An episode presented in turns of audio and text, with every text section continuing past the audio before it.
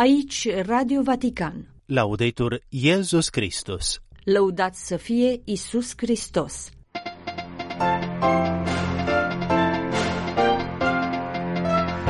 Traficul cu ființe umane, o adevărată dramă globală, poate fi contrastat mesajul Papei Francisc în ziua Sfântă Iosefina Bachita. În audiență joi la Papa Francis, participanții la Simpozionul Internațional de Formare Permanentă a Preoților. Fără reforma liturgică nu există reforma Bisericii Sfântul Părinte la plenara Departamentului pentru Cultul Divin.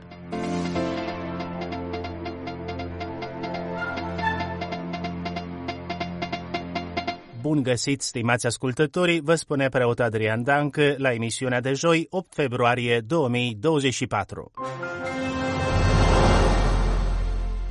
Este posibil să combatem traficul cu persoane, dar trebuie să ajungem la rădăcina fenomenului, eradicând cauzele acestuia afirmă Papa Francisc într-un mesaj special transmis cu ocazia Zilei Mondiale de Rugăciune și Reflexie împotriva traficului cu ființe umane.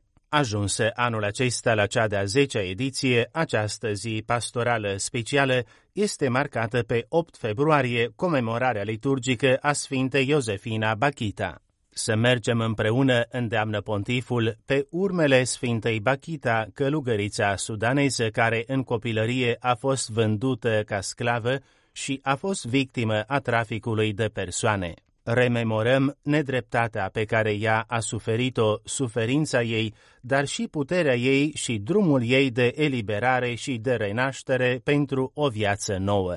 Sfânta Bachita ne încurajează să ne deschidem ochii și urechile pentru a-i vedea pe cei invizibili și a-i asculta pe cei fără voce, pentru a recunoaște demnitatea fiecărei persoane și pentru a acționa împotriva traficului cu ființe umane și a tuturor formelor de exploatare. Papa Francisc a avut joi o întâlnire cu participanții la un simpozion internațional despre formarea permanentă a preoților. Simpozionul se desfășoară în zilele 6-10 februarie în aula Paula VI din Cetatea Vaticanului, fiind organizat de departamentele pentru cler, pentru noua evangelizare și de cel pentru bisericile orientale. Tema generală a simpozionului se inspiră din cuvintele scrisorii a doua către Timotei, reînflăcărează darul lui Dumnezeu care este în tine, frumusețea de a fi discipoli astăzi, o formare unică, integrală, comunitară și misionară. In questi giorni avete la grazia di condividere le buone pratiche în aceste zile, a spus Papa în discursul său, voi aveți harul de a împărtăși bunele practici, de a discuta despre provocări și probleme și de a scruta orizonturile viitoare ale formării preoțești în această epocă în schimbare, privind mereu înainte, mereu gata să vă aruncați din nou năvoadele la cuvântul Domnului. Este vorba, a reluat Papa, de a merge în căutarea mijloacelor și a limbajelor care să ajute formarea preoțească, nu crezând că avem toate răspunsurile în mână. Mi-e frică, a spus pontiful, de cei care au toate răspunsurile în mână, ci având încrederea că le putem găsi pe parcurs. În aceste zile, așadar, ascultați-vă unii pe alții și lăsați-vă inspirați de invitația pe care Apostolul Paul o adresează lui Timotei și care dă titlul acestui simpozion, reînflăcărează darul lui Dumnezeu care este în tine. Revigorați darul, redescoperiți ungerea, reaprindeți focul pentru ca zelul apostolic să nu se stingă. Perché non si spenga lo zelo del ministero apostolico. Fără reforma liturgică nu există reforma bisericii. Papa Francisc a primit joi în audiență comună participanții la adunarea plenară a Departamentului pentru Cultul Divin și Disciplina Sacramentelor. Lucrările adunării plenare pe tema Euntes Parate Nobis Pasca, parcursuri de formare liturgică pentru preoți și credincioșii laici, au început pe 6 februarie și se încheie vineri 9 februarie, având la bază Constituția dogmatică Sacrosanctum Concilium și scrisoarea apostolică a Papei Francisc Desiderio Desideravi. A 60 anni della promulgazione della Sacrosanctum Concilium la 60 de ani de la promulgarea Constituției Sacrosanctum Concilium, Papa a evidențiat că prologul acesteia declară finalitatea Conciliului Vatican II, prin care părinții conciliari afirmau o voință precisă de reformă a bisericii în dimensiunile ei fundamentale. Această activitate de reînnoire spirituală, pastorală, ecumenică și misionară trebuie să înceapă în viziunea părinților conciliari cu reforma și promovarea liturgiei. E come dire, senza reforma liturgica non c'è riforma della Chiesa. Este ca și cum ar spune, a afirmat pontiful, că fără o reformă liturgică nu există o reformă a bisericii.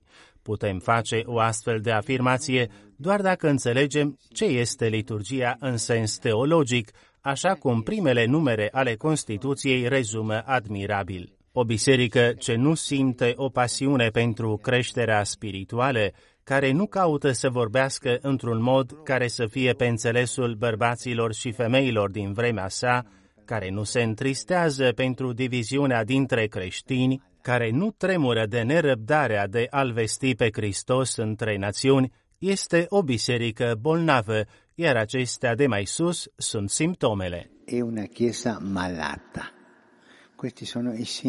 Sfântul Părinte a încurajat participanții la adunarea plenară să continue angajamentul pentru ca păstorii de suflete să-i conducă pe oameni la pășunea cea bună a celebrării liturgice, unde vestirea lui Hristos, care a murit și a înviat, devine o experiență concretă a prezenței sale care transformă viața.